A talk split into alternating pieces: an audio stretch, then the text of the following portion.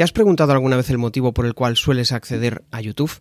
Bueno, en la charla de hoy con Noé Rivas vas a descubrir la principal razón por la cual la gente accede a YouTube y cómo conseguir crear contenidos atractivos que capten su atención. Quédate, que comenzamos. Bienvenido a Comunicar más que hablar. Soy Jesús Pérez Santiago y este es el podcast de los que quieren crear su propia audiencia, ganar visibilidad y dejar de ser espectadores. En crearpresentaciones.com barra comunidad envío una píldora semanal para que puedas comprimir tu conocimiento en contenidos atractivos. Muy buenas, Noé. ¿Qué tal? ¿Cómo estás? Pues muy bien. Muchas gracias por invitarme, Jesús. ¿Cómo estás tú?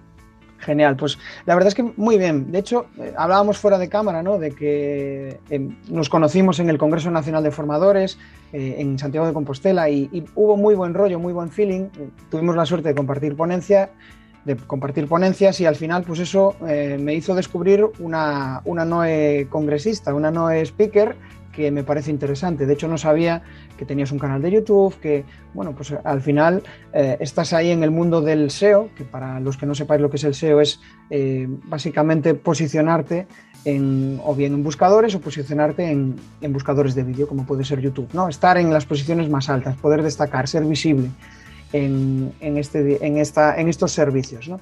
Y, lo que más me impactó de No es que al final mezcla la parte de formación con la parte de eh, youtuber. Entonces, pues es algo que lo veo, aunque lo veo complementario, sí que no todo el mundo se atreve a dar ese salto, ¿no?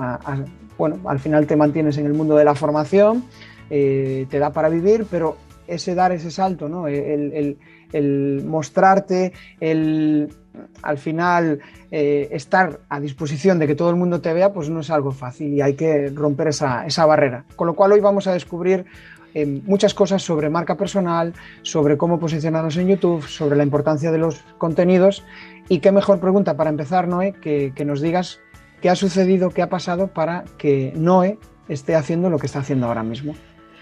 Bueno, pues a ver, ¿cómo te lo cuento? Es que es una historia un poco larga, ¿no? Eh, yo empecé hace 14 años, justo cuando terminé la carrera, hice Bellas Artes, que en realidad parece que no tiene nada que ver, ¿no? Pero me especialicé en diseño y empecé a trabajar en diseño web directamente. O sea, eh, hacía Flash, fíjate que ya ni existe, ¿no? Buah. Y fíjate. Sí, sí, no, es que Flash es súper es, antiguo. O sea, yo, yo creo que cuento... los navegadores ya no lo soportan. Exactamente, ¿no? Fíjate, eh, pero hace muchos años, la gente ya no se acuerda, pero las webs se hacían en Flash. Y yo empecé haciendo banners y webs en Flash. Hacía mucho tráfico de pago desde portales y temas así. Y cuando Flash empezó a morir, eh, empecé con el tema de, de, WordPress, el posicionamiento web, eh, un poco más tarde las redes sociales y tal. Y, o sea, que llevo 14 años en marketing digital, que es muchísimo tiempo, ¿no? es que la prehistoria casi. Eh, una cosa llevó a la otra y al final terminé de autónoma. Eh, muy pronto también, cuando tenía 25, 26 años, y, uno de los trabajos que conseguí fue como profesora de, formación ocupacional, que a mí me venía muy bien porque era eh, como un fijo anual, ¿no? Ya sabes que los autónomos, eh, sobre todo si nos dedicamos a la parte de proyectos, nos cuesta un poco conseguir ingresos recurrentes. Entonces a mí me venía muy bien toda la parte de formación porque tenía como un cliente, varios clientes que me iban ofreciendo cursos de manera constante cada año. Y el, el canal eh, hice un protocanal como por allá por 2015-2016, pero la verdad es que no tenía ni tiempo para gestionarlo ni el equipo, el talento suficiente dentro de mi proyecto como autónoma, que era Se os ve, eh, como para generar un contenido en vídeo de calidad. O sea, básicamente grababa mis clases desde un iPad super cutre y lo subía a, YouTube. Y aún así eh, conseguí posicionar algo, ¿no? Y yo estaba ahí con él desde 2015, desde 2016, diciendo, es que yo tengo que hacer YouTube, es que yo tengo que hacer YouTube, es que todos estos contenidos de todas estas clases tengo que cogerlos y, y tengo que hacerlos en formato vídeo así más guay. Y al final en 2019 em, ya tuvimos más tiempo dentro de SEOSB y contamos con Ferran, que también lo conociste en el Congreso de Trainers for the Future, y fue el que nos ayudó a tener una imagen mucho mejor, a tener un sonido mucho mejor, a montar los vídeos más chulos. Y fue cuando dije, venga, pues ahora sí que sí.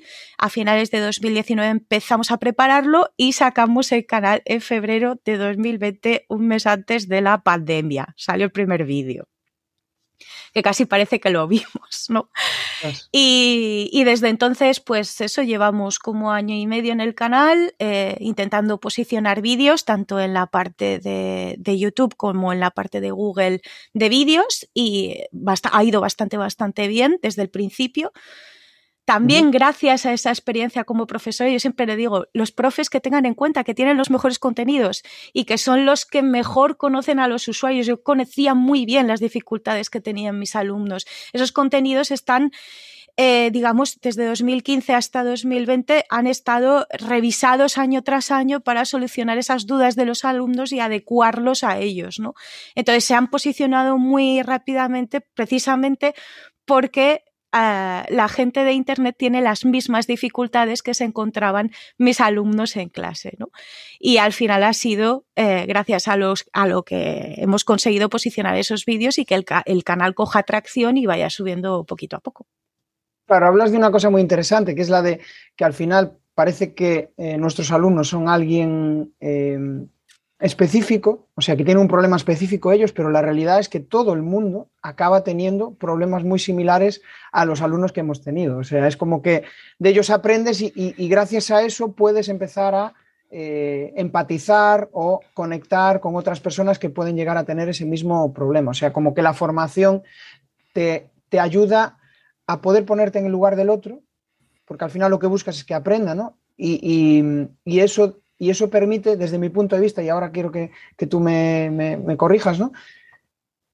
Como que al final lo que tú buscas en YouTube es que las personas aprendan. Buscas un aprendizaje, no buscas ni entretenimiento, ni. No, lo que buscas es aprendizaje, ¿no? ¿Y cómo consigues eso? ¿Cómo consigues transmitir aprendizaje? Claro, al final eh, yo eh, cuando empecé con, el tema de los cursos de marketing digital, de formación para el empleo, lo que me encontraba es que no encontraba materiales que se adecuaran a esos temarios. ¿no? Yo tenía que hacer cursos de 50, de 60 horas, o de 100 a veces, o de 120, y ningún curso se adecuaba primero a mis, o ningún libro, o ningún pues, ningún contenido que podía yo encontrar por ahí se adecuaba a lo que yo necesitaba para esos alumnos. Mis alumnos eran trabajadores en activo, desempleados, gente de pymes. Entonces, eh, a lo mejor la parte de SEO técnica era excesivamente complicada para ellos y yo tenía que buscarme las vueltas con herramientas gratuitas para intentar que ellos sacaran algo del curso y por lo menos posicionaran de alguna manera, ya fuera de Google Maps o incluso montando un pequeño WordPress eh, dentro del curso o instalándolo en local, que no se tuvieran que gastar dominio el hosting al principio y tal. Al final, todas esas herramientas que yo desarrollé como profesora para esa audiencia, esa pequeña audiencia que yo tenía en mis cursos, han sido las que luego se han trasladado como contenidos que se han convertido en guiones para el, el canal de YouTube. Y hay que tener en cuenta una cosa, y es que YouTube es una herramienta de educación que eso es algo que se nos olvida. Tenemos como YouTube como red social y la vemos pues con ejemplos como el Rubius o como Ibai y lo vemos como entretenimiento, pero hay muchísima gente que entra a YouTube y busca para aprender. Y el problema que ha habido hasta ahora es que, eh, sobre todo en el tema del marketing digital, es que los resultados que encontraban no eran de profesores, sino que eran de influencers. Y ahí estado el truco de SEOSB, ¿no? que, yo se lo estoy explicando a todo el mundo en realidad, cómo, cómo hemos posicionado esos vídeos. Pero es que en realidad los contenidos, claro, yo como profesora tengo conozco muchísimo mejor a los alumnos que a los propios influencers, porque los influencers son muy buenos SEOs y son muy buenos community managers y son muy buenos en marketing digital, pero no son tan buenos profes, porque no han estado ahí, ¿no? Hora tras hora con ellos intentando que saquen sus, sus proyectos. Y ahí, ahí estaba el truco, ¿eh? eh, a adaptar aquello que pasaba en clase a las necesidades que tenían los alumnos en clase, a los contenidos que luego hemos posicionado en YouTube. Por eso cuando hicimos el, el Congreso de Formadores yo insistía tanto que los profesores tenéis que estar y que hay grandes proyectos educativos, hay grandes proyectos de profesores en YouTube y en TikTok y en otras muchas redes sociales también, ¿eh? pero que al final tienen que estar también los profesores. Qué bueno. Em, bueno, he escuchado varias palabras técnicas por si la audiencia se pierde. El tema del hosting, que al final no es más que el alojamiento donde va a estar tu página web. WordPress, que básicamente es un sistema que te permite montar tu página web de una forma muy simple y, gratis. Entonces, esos recursos al final te permiten avanzar hacia em, la creación de, tu proyecto, ¿no? Digamos. Y, me quedo también con la, otra parte de que, o sea, em, al final YouTube, aunque lo relacionamos con entretenimiento, al final es que yo, buena parte de lo que consumo es para aprender.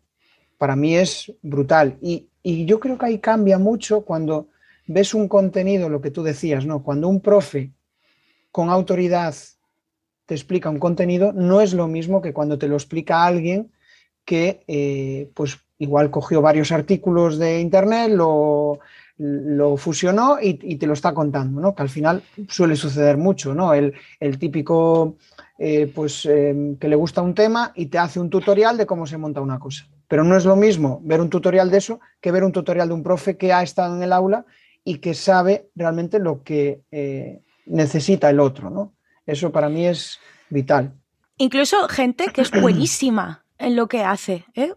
influencers, eh, que son muy buenos en, cualquier cosa técnica, yo qué sé, un, señor que es un fontanero que lleva toda la vida arreglando grifos. ¿Vale? Y entonces coge y tal. Pero un señor que además de ser fontanero ha sido profesor de fontanería y él sabe y ha estado durante años con sus alumnos y los alumnos siempre te preguntan lo mismo. Los alumnos siempre tienen las mismas dudas. Los alumnos siempre se lían en el mismo punto. Siempre tú tienes la respuesta preparada para tus alumnos. Pues al final eh, seguramente el, profesor de fontanería va a tener más éxito dentro de YouTube que el, que el fontanero, por lo menos eh, para aquellos usuarios que están buscando formación. Y un poco poner en valor también el tema de, de los profesores, que parece que ahora cualquier persona puede ser profesor, pero yo creo que no.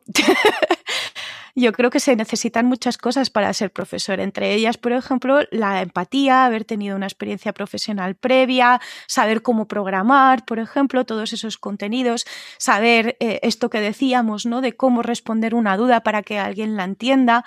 Y esas son habilidades que si no has pisado aula son bastante complicadas de desarrollar. Y tanto, y tanto. Yo estoy pensando, pues, por ejemplo, ¿no? cuando nos enfrentamos a la primera formación que, le quieres transmitir un montón de información al alumno y, de repente te das cuenta de que no ha entendido nada. y eso es una de las claves principales, porque muchas veces, eh, entrevistando a Matías Pantaloni, eh, que eh, hace los programas de formación de The Power MBA, él hablaba de que el reto mayor es saber simplificar y conectar con la necesidad que el alumno tiene, porque no es lo mismo hacer, hacer un contenido formativo, puede ser fácil, pero hacer un buen contenido formativo que aporte conocimiento y que aporte em, aprendizaje a la persona que tienes enfrente es, es, otro mundo. Pero voy a irme a una lata que has abierto ahora y que me gusta mucho, que es el de por qué los formadores tienen que estar en YouTube. Danos la principal razón, una razón por la cual em, merece la pena le merece la pena a un formador estar en YouTube? A ver, eh, en el caso de, los formadores para el empleo, eh, está claro que, al final una de las, de las problemáticas que tenemos es que no sabemos cuándo va a haber cursos, no sabemos cuándo van a empezar los cursos. Es un, digamos que es un, es una profesión que tiene eh, una gran inestabilidad.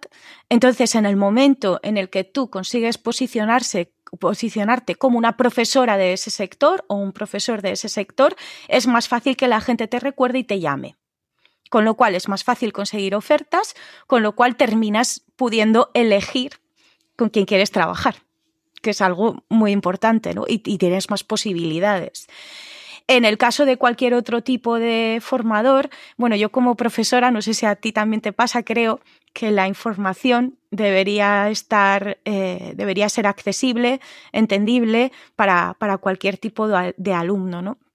Y también es verdad que es una manera de mantenerte en contacto con esos alumnos.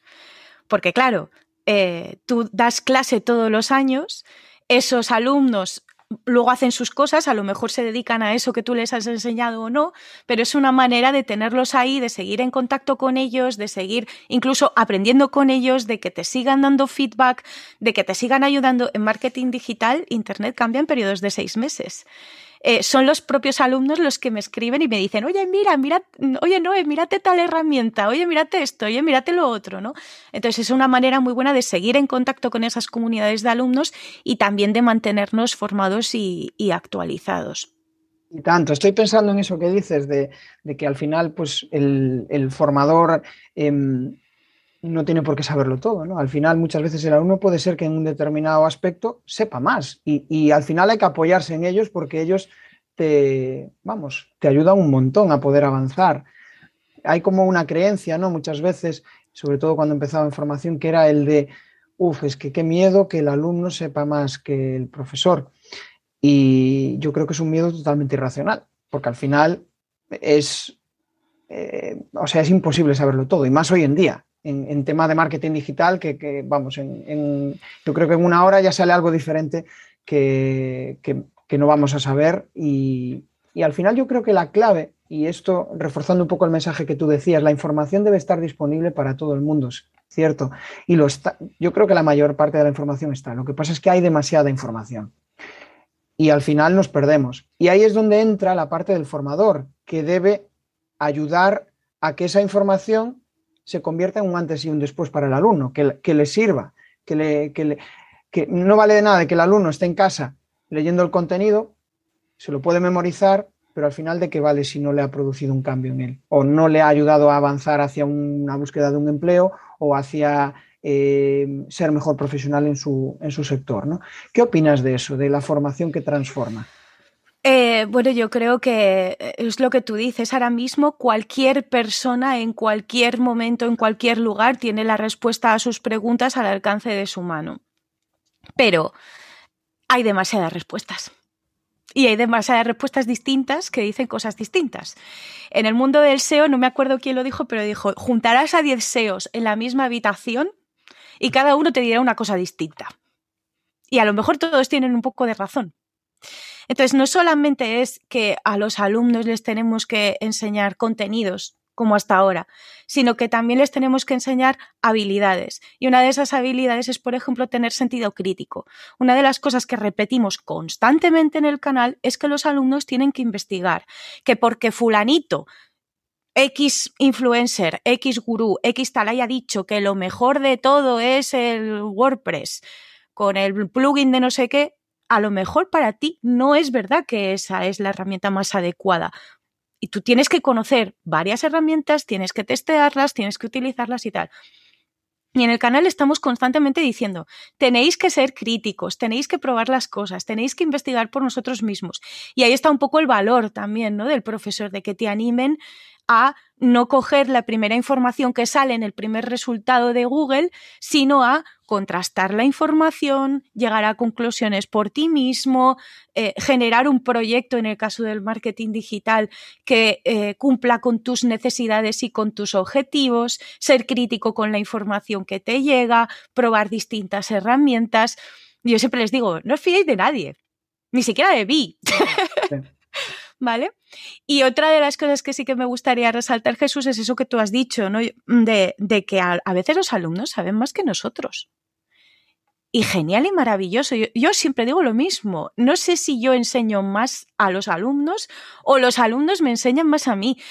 Gran cantidad de las herramientas que yo utilizo muchísimas herramientas, me han dicho los alumnos, no he prueba esto, no he prueba otra cosa, no ve qué te parece tal.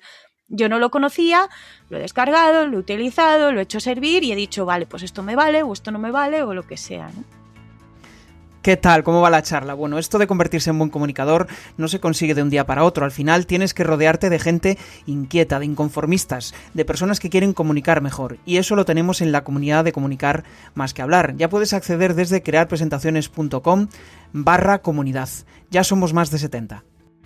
Y, gracias a los alumnos. Sí, no, es que eh, yo creo que no hay profesión más egoísta que el de profesor. ¿Por qué? Porque es que hacemos lo que nos gusta y aún por encima eh, aprendemos de la persona que tenemos enfrente, ¿no? Y, por qué lo hacemos? Porque nos gusta, porque nos gusta ayudar al, otro y ver resultados en él, ¿no? Que, al final es lo que nos hace sentir útiles y realizados. Bueno, hemos hablado ya de formación, ¿no? De cómo tú ves la formación, cómo tú la entiendes, y me gustaría entrar ahora en el apartado de aprovecharnos de YouTube, ¿no? y quiero que me digas quizá el primer paso que habría que dar para una persona, para un formador o para un profesional que quiere dar eh, el primer paso y empezar a, generar contenido en YouTube. ¿Cuál crees que sería ese primer paso para, para empezar? Esto es una cosa que yo repito 30.000 veces en el canal, que es haz un estudio de palabras clave. Hay que saber cómo busca la gente. Para cualquier proyecto, ¿eh? Me da igual que abras YouTube, que, que abras eh, una página web, que, que abras Instagram, etcétera tienes que entender que cuando tú empiezas en cualquier tipo de red social y, en YouTube pasa, a ti no te conoce nadie. Nadie va a buscar a, Jesús Pérez o a Noé Rivas o a Se ve, porque no nos conoce nadie. No somos Zara, no somos Coca-Cola, no somos una marca conocida, ¿no? Con lo cual, si no nos van a buscar por nuestro nombre o no nos van a buscar por nuestra marca, vamos a intentar aparecer en aquellos momentos en el que el usuario tiene dudas. Y esa es la búsqueda. entonces siempre decimos, en, marketing digital y una de las cosas que recomiendo, sea cual sea el proyecto, es que se haga un estudio de palabras clave. Se puede hacer eh, con el Google Trends, por ejemplo, que es una herramienta más, muy facilita. Se puede hacer con la herramienta para palabras clave de Google Ads, que es una herramienta más complicada.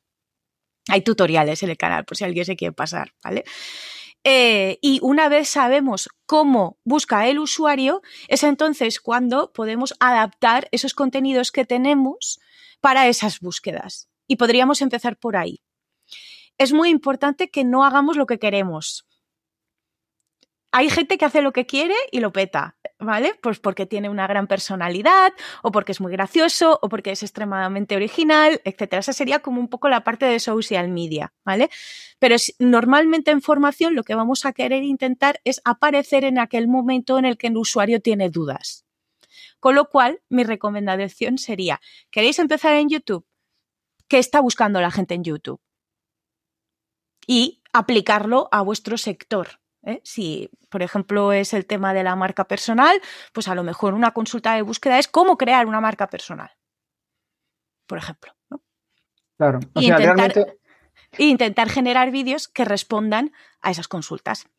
Realmente imagínate, em, soy formador en comunicación, con lo cual lo que tengo que hacer es empezar a buscar aquellas, eh, digamos, preguntas que se puede hacer o bien mis alumnos o aquellas personas que quieren saber más sobre comunicación, me las anoto y busco si esas preguntas son relevantes para YouTube, ¿no? Si, si salen en YouTube y si no salen, pues crearlas nuevamente. ¿Tiene sentido crear cosas que todavía no se buscan en YouTube o, o no? Normalmente, al principio, sobre todo cuando no te conoce nadie, yo creo que no. Yo creo que tienes que centrarte en aquello que buscan los usuarios. Cuando ya empiezas a tener una cierta audiencia y ya la gente te sigue porque te quiere o porque te, valora o porque les has ayudado o por lo que sea, entonces ya sí que puedes empezar, yo creo, un poco a, subir cosas más influencer y cosas más que, tú creas que son relevantes, ¿no? Pero sobre todo al principio, cuando no nos sigue absolutamente nada, porque... Eh, siempre digo lo mismo, tanto en posicionamiento, tanto en páginas web como en redes sociales, como en cualquier estrategia de marketing digital, el 90% de los proyectos que no triunfan es porque no tienen paciencia. Entonces, al principio es muy desesperante YouTube, porque yo lo que digo es encefalograma plano. Hasta que no tienes suficiente tiempo de visualización, suficientes vídeos, suficiente contenido, YouTube no te va a recomendar. A no ser que, por lo que sea, hayas hecho un vídeo que de repente se hace viral, que es complicadísimo. ¿Vale? Entonces, eh, yo lo que recomiendo es eso, que te centres en, al principio en los usuarios y conforme vayas cogiendo relevancia, seguidores y la gente te vaya viendo por ti, entonces ya sí que puedes experimentar y hacer lo que te dé la gana. No, pero es cierto eso. Yo, por ejemplo, cuando empezaba en LinkedIn, al final, pues es que ya llevo casi tres años generando contenidos en LinkedIn, pero es que al principio, o sea, no me veía ni, mis amigos. O sea, es, imposible em, conseguir em, ¿cómo decirlo?, conseguir resultados hasta que pase, pues yo como mínimo creo que un año. En YouTube no, no tengo esa experiencia, sí que tengo un canal de YouTube, creo que la máxima visualización que tengo son 500, pero es en un contenido que hice un short y no me digas por qué es medio se viralizó, pero es que en el resto igual tengo una media de 50 visualizaciones. Tampoco es que trabaje yo el canal de YouTube, pero es lo que tú dices. Llevo unos seis meses y no veo resultados. Si fuera mi único canal de difusión, pues obviamente, claro, estaría estresado en plan, joder, es que no sé por qué, pero no debe ser, al final es como pensar en una estrategia a largo plazo, ¿no? Como yo lo veo, pensar en una estrategia a largo plazo y pensar que eso al final te va a dar resultados si le pones el empeño necesario, porque al final la, gente es curioso, pero empieza a valorarte en función del valor que le aportas, en función de eh, aquellas cuestiones que tú, bueno, ellos se sienten identificados y dicen, ostras, me ha resuelto un marrón, me ha resuelto un problema que tenía y, no me digas por qué, pero me, cae bien. Y, lo decíamos fuera de cámara, tampoco vamos a poder caer bien a todo el mundo y en algún momento vamos a tener haters. Pero quiero hacerte una pregunta interesante y cambiando un poco de tema, porque yo entiendo que al final ser youtuber es pues como ponerte una máscara, digamos, no, lo sé. Eh, ¿A partir de qué momento te sentiste youtuber? Ay, a partir de que me pagaron. ¿Vale? ¿Cuánto tiempo pasó? Pues eh, un año. Un año. Un año conseguimos los mil seguidores y las cuatro mil horas de visualización. Yo por haber investigado previamente a los canales del sector, también es algo muy importante para empezar, ¿eh? O sea, mm, buscar esas palabras clave, buscar todo eso y mirar a ver quién sale, cuántas visualizaciones tienen, cuántos seguidores tienen, etcétera. Nosotros antes de hacer el canal de YouTube, es que claro, yo también soy analista, perro viejo, ¿no? ¿Qué dicen? Entonces, eh, yo me había hecho un estudio previo del crecimiento de otros youtubers del sector y entonces yo dije, a mí me va a costar un año llegar a, los mil suscriptores y las cuatro mil horas de visualización. Y lo clavé, ¿eh? pasó el año y efectivamente tal. Y dije, y el segundo año vamos a conseguir diez mil y en ello estamos y en febrero seguramente lleguemos a, a esa, a esa, esto, ¿no? Yo, más o menos el, esquema que yo tenía montado en mi cabeza o la evolución que yo tenía montada en mi cabeza eh, se ha cumplido.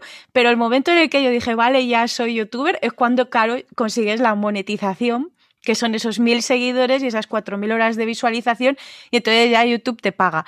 Lo que pasa es que sí que es verdad que hay gente que considera que cualquier persona que sube contenido a YouTube es youtuber, y hay gente que considera que solamente aquellos eh, profesionales que tienen mucho éxito en YouTube son youtubers. Aquí como son, es un mundo que tiene tan poco tiempo de vida, pues de momento no nos ponemos de acuerdo, ¿no? Eh, pero yo sí que me consideré youtuber y lo puse muy orgullosamente en LinkedIn eh, cuando conseguí los mil seguidores y las cuatro mil horas de visualización y ya YouTube me paga todos los meses. está genial. De hecho, yo creo que viendo un poco Romo Alfons, ¿no? que me gusta ver muchas veces los contenidos que, ahora no tanto, pero hubo una época que sí que seguía sus, contenidos y hablaba de que al final para vivir de un canal de YouTube, vamos, tienes que tener muchísimos seguidores. ¿no? Yo entiendo que siempre te lo debes de tomar como un complemento, no, no como algo, eh, como un medio de vida. A al ver, principio. Sí, no. Mm. Vale, a ver, cuenta, cuenta. Yo conseguí mi primer cliente gracias a YouTube cuando tenía 200 seguidores. Cuando tenías 200 seguidores. Sí. Tu primer que fue mi primer cliente que vino de YouTube. ¿Y, cómo llegó eso? ¿Cómo, ¿Cómo, llegó a ti? Pues porque yo estaba sacando el. Bueno, lo conté en el, en el Trainers, pero sí que lo contamos aquí a toda audiencia. Venga, venga.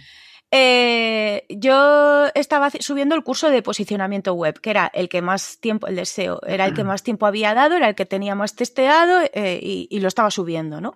Y entonces me etiquetaron en, en Twitter, me etiquetaron junto a Grupo Fenxa. Ah. Y el community de Grupo Fenxa me dijo, oye, que tienes cursos tal. Y dije, no, que soy profe, eh, ¿necesitáis profes? Y me dijo, sí, sí, echa aquí el currículum. ¿Vale? O sea, alguien etiquetó a Grupo Ofensa y a mí en el mismo tweet porque teníamos cursos de SEO. Y eh, fue gracias a eso que Grupo Ofensa al final me terminó llamando de, de profe. Curioso.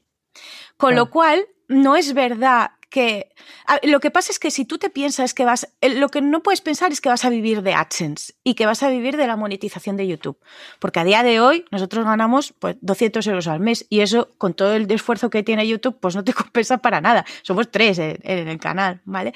Pero sí que es verdad que el canal ha traído tanto clientes como centros, como trabajos, como oportunidades, como prestigio que es lo mismo que te pasa con un blog o que es lo mismo que te pasa con el LinkedIn o es lo mismo que te pasa con cualquier estrategia de marketing digital como profesional de cualquier sector.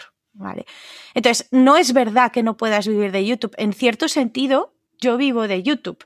Lo que pasa es que no vivo directamente de YouTube, sino que vivo de lo que genera YouTube para mi proyecto de SEOSB y ahí está un poco el, tema. Es como pues, el, personas ¿no? que viven de patrocinadores, de personas, no de los propios ingresos de YouTube, que al final pues, son limitados, a no ser que tengas, a no ser que sea Ramo Alfonso y puedas ingresar 3.000 euros al mes o más, pero si, si realmente tienes, pues eso, mil seguidores y X visualizaciones, pues eh, tendrás un pequeño aporte para unas cenas al, para invitar a los amigos y demás, ¿no? Intuyo.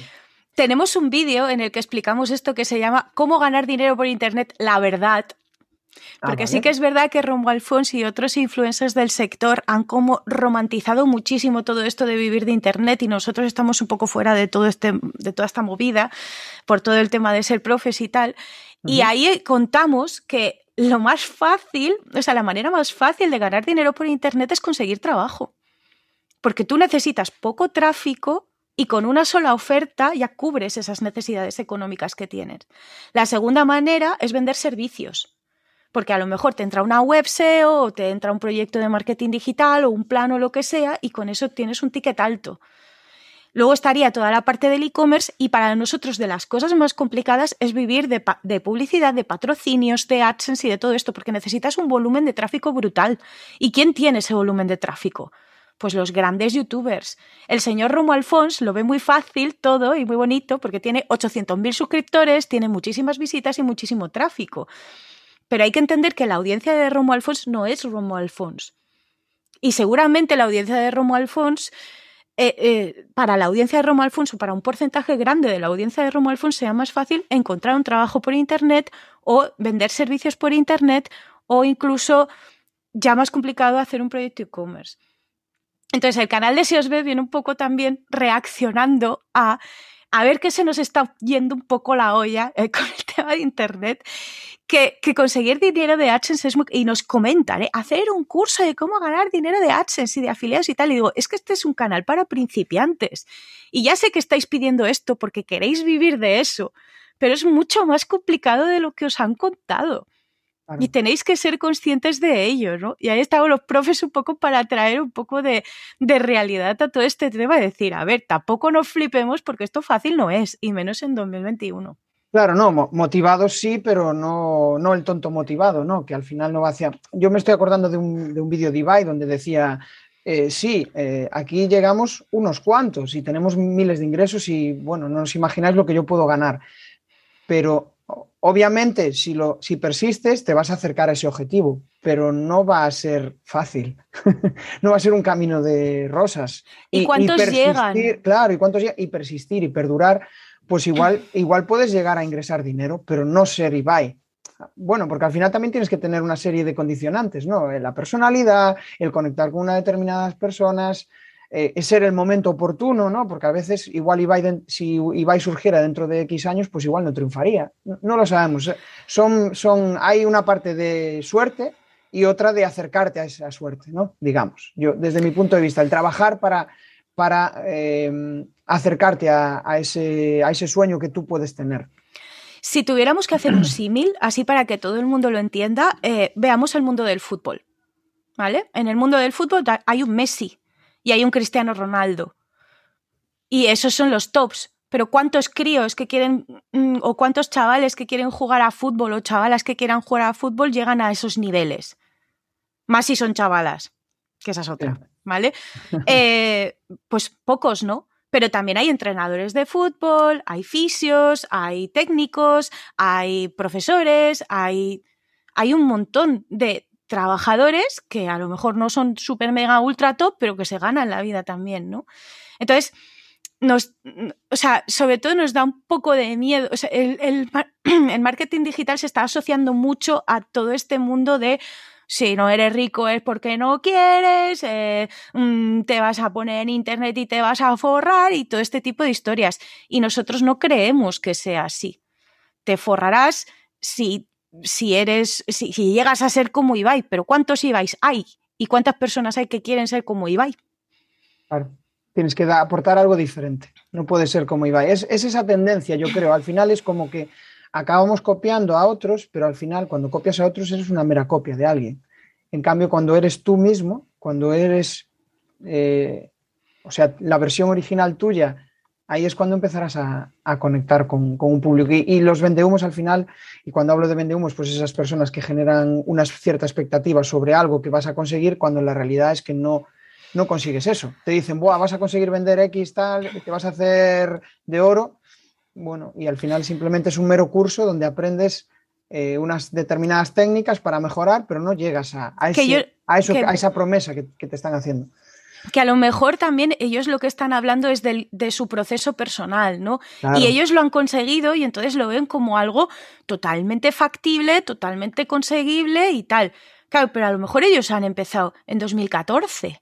Claro. y tú estás en 2021. A lo mejor ellos tenían unas ciertas habilidades que tú no tienes. A lo mejor ellos tienen unos ciertos escrúpulos que tú no tienes. A lo mejor ellos hacen ciertas cosas que tú no estarías dispuesto a hacer. A lo mejor ellos tienen unas ciertas capacidades que tú no estás dispuesto a hacer. Claro. Con lo cual, mmm, mmm, o sea, yo no es que le, yo siempre me dicen, ¿no? Joder, no, es que le quitan la, las ideas a todo el mundo. Digo, no, yo lo que quiero es que la gente sea realista también y que intente buscar su propio camino y que sea consciente de que no estamos en 2010. Estamos en 2021. Claro. Ahora cada vez hay más competencia, ahora cada vez es más difícil llegar y, y es más complicado. Es cierto, de hecho estoy pensando, ¿no? Cuando yo empezaba a grabar vídeos y me comparaba con otras personas, y de repente un, mentor que trabajó conmigo me dijo, pero fíjate en esa persona hace cinco años, cuando empezaba en su proyecto, fíjate cómo comunicaba, fíjate en mis vídeos. Ostras, es que cambia, yo no soy el mismo que hace, ni a nivel de mentalidad, porque el propio desarrollo del proyecto te hace ir cambiando de mentalidad y abriendo nuevos aspectos que hasta ese momento o te daban miedo o, no eras capaz de, de afrontar. Entonces, eh, es un trabajo importante, es un trabajo importante a nivel de mentalidad y a nivel de, perseverancia. Yo creo que son las dos claves, mentalidad y perseverancia, porque mm, si, no si tu mentalidad no aguanta para ser perseverante, pues igual cuando ya estás ahí a punto de llegar, lo dejas y se acabó. Una de las cosas que le solemos decir tanto a los clientes como a los alumnos es que tú en Internet sabes cómo empiezas, pero no sabes cómo terminas. Y a lo mejor tú empiezas en Internet queriendo ser Ibai, mm. pero a lo mejor pues terminas por otra cosa que también te gusta, se te da bien, te parece todo estupendo y maravilloso y, y, y encuentras tu propio camino. Y al final, en marketing digital, en Internet, en la vida, ¿no? Lo que tenemos que hacer todos es encontrar nuestro propio camino. Correcto, correcto. Bueno, pues eh, una lata muy interesante esta de la parte de mentalidad, de, de alcanzar aquellos objetivos que, eh, ¿cómo decirlo? Llegar a, llegamos a admirar determinadas personas y conseguir llegar a lo que ellos son, ¿no? Es muy interesante, pero me gustaría entrar y que a los formadores también les va a resultar muy interesante la parte de contenidos. O sea, ¿qué tiene que tener un contenido formativo en YouTube para, desde tu punto de vista, ser bueno, que capte la atención y que realmente pues eh, aporte valor a la audiencia? Pues mira, por mi experiencia, lo mismo que tiene que tener un contenido presencial para que capte la atención de la audiencia, para que te terminen los alumnos el curso y para que la gente salga con un aprendizaje significativo. Al final, ¿qué tenemos que intentar? Sí que es verdad que hay como una especie de análisis previo y en esto es muy importante que los formadores tengan en cuenta que hay que aprender analítica, ni que sea un poco.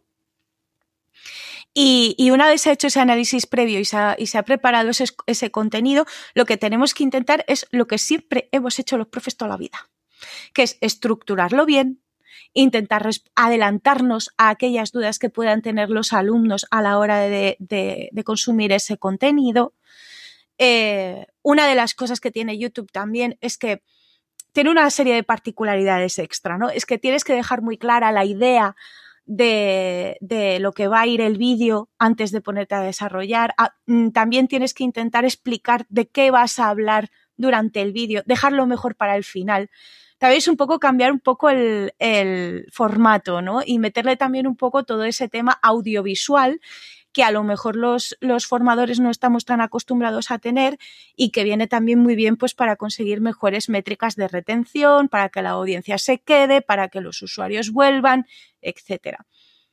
Y luego que tengan en cuenta que habrá mucha gente que les diga, no, tienes que hacer vídeos cortos, o no, tienes que hacer vídeos largos, o no, tienes que hacer no sé qué. Y yo, mm, una de las cosas que les recomendaría, que sí que hemos aprendido en este año, es que el vídeo tiene que durar lo que tenga que durar. Es decir, si tú para explicar un concepto o para que la gente se quede con eso necesitas seis horas, haz un vídeo de seis horas. Y si necesitas 40 segundos, haz un, haz un vídeo de 40 segundos. Hay distintas estrategias. Nosotros hemos subido eh, vídeos largos y han sido lo que mejor ha funcionado, pero ahora estamos con otro proyecto de mi padre que también es profesor de guitarra, que tiene otro canal, y le están funcionando súper bien los shorts.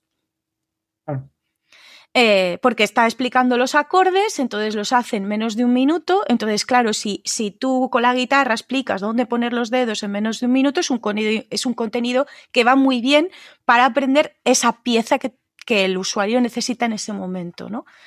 Entonces, bueno, eh, claro, hay que intentar también adaptar la duración de los vídeos a las necesidades formativas que tengan los propios usuarios dentro de YouTube. Esto, esto me está recordando a los podcasts, ¿no? Yo cuando empecé a, publicar mi podcast era en plan, no, tienen que ser menos de una hora, tienen que ser 40 minutos, que es donde está la franja de eh, atención de la gente, ¿no?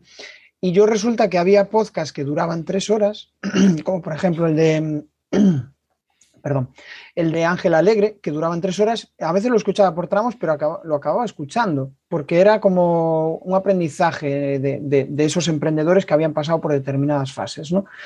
Y, después hay podcasts de 10 minutos que también me gustan. Entonces, no sé, depende del momento. Y, yo me tengo, o sea, tengo visto vídeos de una hora.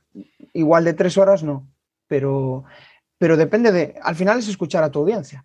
Es escuchar a tu audiencia. Y luego tener en cuenta que aunque tú hagas vídeos muy, muy, muy, muy largos, o sea, a mí me parece, por ejemplo, que un concepto como el posicionamiento web es extremadamente complicado explicarlo en 20 minutos porque hay tantísimos factores que, eh, afectan, eh, hay tantas palabras técnicas, hay tantísimas cosas que tú tienes que enseñar a los alumnos que hacer un contenido corto de eso, y es por eso que en marketing digital yo no me he querido todavía meter en la parte de shorts, que a lo mejor algún día lo hago, pues que digo, pero ¿cómo yo explico cosas? De estas, si, si no puedo, si es que es demasiado complejo. Entonces, ¿cómo hago que aprendan en menos de un minuto algo? Me parece mm, complejísimo, entonces tendría que devanarme los sesos de una manera que estaría más tiempo preparando el guion para el short que hacer los vídeos largos para que la gente se entere, ¿no?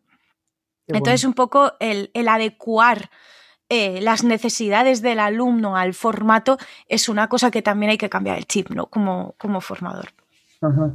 Genial. Bueno, ya estamos eh, un poco más allá de la mitad de la entrevista, ya nos queda poco, y quiero hacerte una pregunta, y yo creo que es quizá la que están esperando toda, toda la audiencia, ¿no? que es el título, digamos, de, del live, que es eh, cómo YouTube nos puede potenciar nuestra marca personal. ¿Por qué? La principal razón por la que potencia... Yo creo que ya has desvelado varias cosas, ¿no? Pero sí que quiero que, bueno, pues que vayas al grano y nos digas por qué. ¿Por qué? Eh, no, más que el por qué, ¿cuál es la principal razón que hace que YouTube potencie la marca personal de un, formador? Eh, al final, eh, la gente te recordará cuando, cuando tú estás generando una marca personal, lo que quieres es que la gente se acuerde de ti. Y cuando has tenido una persona, te digo, es que los vídeos que tenemos son muy largos, ¿no? Entonces, el que se hace el curso de SEO son seis horas, el que se hace el de community son otras seis. Cuando tú has tenido una persona que te ha estado escuchando durante 12 horas, que ha aprendido eh, SEO, que ha aprendido eh, herramientas, que ha aprendido YouTube, que ha aprendido un montón de cosas, esa persona se acuerda de ti. Y esa es la base de una marca personal. Entonces, en el momento en el que esa persona tenga que contratar un servicio, tenga que contratar a un profe o, o conozca a alguien que necesita eso, ¿vale? Siempre se va a acordar de ti.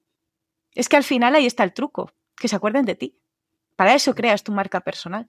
Entonces, para eso está, está YouTube, ¿no? Y para, como al final es la red social un poco también más prestigiosa, ¿no? Es esa red social de, del medio largo plazo. Eh, los youtubers son los que más cobran dentro del mundo del marketing digital. Y es la red social que más prestigio te puede traer, eh, ni te digo para el tema de la formación, es que YouTube es esencial para el tema de la formación, ¿no? Claro, al final es como... Es un poco eso, ¿no? Que, que si lo que quieres es que las personas te recuerden, pues qué mejor que YouTube. Claro. Sí, justo me ha robado la palabra. Estaba pensando en eso, crear recordatorio en la gente, ¿no? Que estés presente y que al final de esa forma, si eres coherente con tu mensaje, si eh, empatizas con ellos y si realmente se sienten identificados contigo, ahí es cuando surge la magia, ¿no? Y, surgen cosas como lo que decías, ¿no? Que Fensha acaba contactando contigo para, para contratarte. Y también yo creo que hay otra parte importante y, y es el que poca gente también está dispuesta a exponerse a este nivel. Y al final suele, solemos admirar a esas personas que son capaces, pues de igual, de hacer lo que estamos haciendo ahora mismo nosotros, ¿no? Que al final, pues es abrirnos en canal y, mostrar, mostrarnos tal cual somos en nuestros aprendizajes y lo que, y lo que nos gusta. Y, también el, eh, esa capacidad de abrirte a ser criticado, porque eh, al final no le vas a gustar a todo el mundo. Dirán, ¡buah, qué entrevista más osa! O esta chica no me cae bien, o Jesús, qué aburrido eres.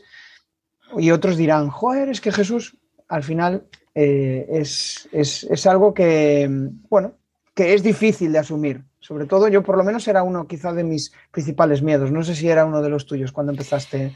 Eh, sí, yo de hecho mm, durante años y años y años saqué todos los clientes de mi blog en el que yo escribía. Nadie sabía quién había detrás, solo estaba la marca de SEOSB y a mí me costó muchísimo eh, pasar a YouTube porque soy una persona, pues bueno, aunque en los vídeos parezca así todo muy natural y todo esto, a mí todas estas cosas me dan muchísima vergüenza.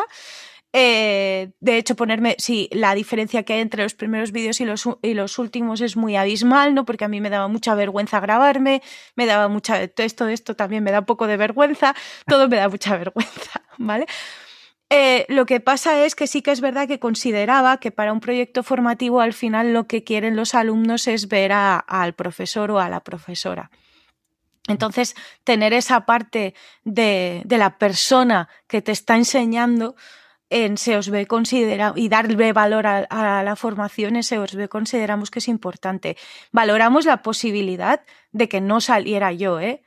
Pero claro, al final prima el usuario, no lo que yo quiera, ¿no? Entonces sí que es verdad que eh, puede ser una de las cosas, Jesús, seguro, que tire para atrás a la gente subirse a redes, ¿no? Porque al final tienes una sobreexposición que, personas más tímidas o personas a las que les cueste más, eh, está claro que, es un hándicap, por supuesto.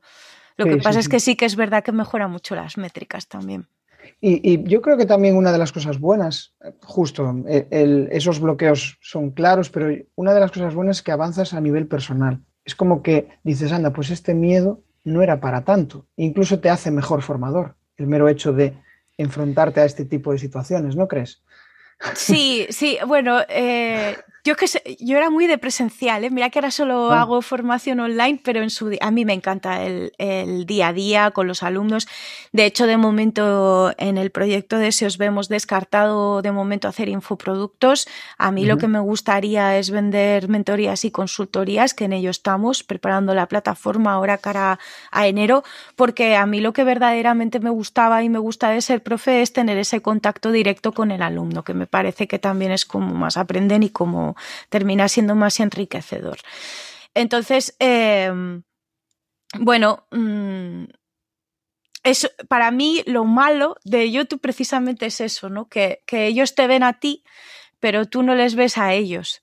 Eso es cierto, eh, Entonces sí que es verdad que falta, es la, como profesora, es la pata que le falta a, YouTube. ¿no? Sí que está la parte de comentarios, eh, donde te pueden preguntar dudas, entonces sí que tienes un cierto feedback y tal, pero nos gustaría, por lo menos al proyecto de SEOSB, terminar teniendo la parte de monetización por otro sitio y, conectar un poco más con aquella audiencia que esté más, más interesada en el proyecto. Es cierto, sí, yo de hecho es una de las cosas también, al final un YouTube Live es, como un, perdón, sí, un YouTube Live es lo mismo que un LinkedIn Live y es una de las cosas que he hecho en falta, ¿no? el poder interactuar con voz. De hecho, pues desde hace unos, unas semanas estoy en Telegram porque eh, he montado una comunidad en Telegram y estoy súper encantado porque el poder hacer un live como estos, pero que la gente pueda hablar, es que es brutal. Porque al final yo, al igual que tú, yo lo que valoro es el feedback inmediato, el, que te aporten, ¿no? El que quieran estar ahí porque les gusta y que aparte, pues que, que hablen contigo, que interactúen y ahí aprendes un montón, un montón de, de cosas. Entonces, quizá esa parte unidireccional de YouTube sí que es, eh, es, un, es un hándicap. Bueno, hemos llegado a la parte más interesante. Ahora llega el test de las cuatro preguntas, donde te voy a hacer cuatro preguntas y hay que ir al grano. Y básicamente son muy sencillas, pero lo que busco es una respuesta muy, muy concisa. Y vamos con la primera pregunta. Un tip para conseguir más de mil visualizaciones en YouTube. Apostar por las palabras clave y los términos de búsqueda de los usuarios. Vale. Una clave para animar a los que tienen miedo a lanzar un, canal de YouTube. Que al final tú posteas lo que tú quieres y que tus secretos son para ti. Vale, interesante, interesante. Vale, ¿qué significa marketing digital en una palabra para ti? ya que me, lo pones difícil, ¿eh? sí. Para mí, eh, poner al usuario en el centro de todo. Vale, genial. Y la última, tu mayor reto para el año que viene. Eh, sacar la, academia de, de SEOSB. La academia de SEOSB. Vale, genial. Bueno, pues eh, ya estamos llegando al final y ahora lo que te voy a pedir es, pues si quieres lanzar alguna reflexión, algo que quieras compartir con tu audiencia, con, o sea, con mi audiencia, perdón, y tus coordenadas, donde pueden conectar contigo y si quieres lanzar algún spam de valor, pues adelante. Pues nada, que, nos encontrarán en, YouTube, en nuestro blog, en, en, mi LinkedIn de Noé Rivas, todo por el nombre de usuario de SEOSB y que les animo a que trabajen en su proyecto día a día, a que tengan objetivos realistas y a que este mundo también del marketing digital es súper divertido, así que se anime porque entretenidos por lo menos van a estar. Genial, genial. Pues nada, hasta aquí. La verdad es que ha sido un placer charlar contigo, ¿no? He aprendido muchas cosas. Sobre todo me, ha gustado mucho esa, parte más íntima, ¿no? De, la, de, la NOE que empezaba en YouTube, de, aquellas cuestiones que te costaban, ¿no? Que al final yo creo que es uno de los aspectos más importantes y que la mayoría de las veces nos, nos olvidamos, porque es como que nos centramos en la parte técnica y nos olvidamos de la parte de la persona, que es la más importante. Y yo creo que como formadores es quizá uno de los aspectos que más destacamos y que más queremos hacer énfasis, porque eh, al final la vida va de ayudar a otros a que sean mejores, no, no va de, darles un contenido y soltarlos solos para que se enfrenten a la realidad, sino que acompañarles. Para mí es la, clave de todo esto. O sea que nada, gracias, gracias por, venir. Seguro que igual eh, nos vemos en una próxima ocasión y nos vemos en el siguiente episodio. Perfecto, mil gracias Jesús, hasta pronto. Esto de convertirse en buen comunicador no se consigue de un día para otro. Al final tienes que rodearte de gente inquieta, de inconformistas, de personas que quieren comunicar mejor. Y eso lo tenemos en la comunidad de comunicar más que hablar. Ya puedes acceder desde crearpresentaciones.com barra comunidad. Ya somos más de 70.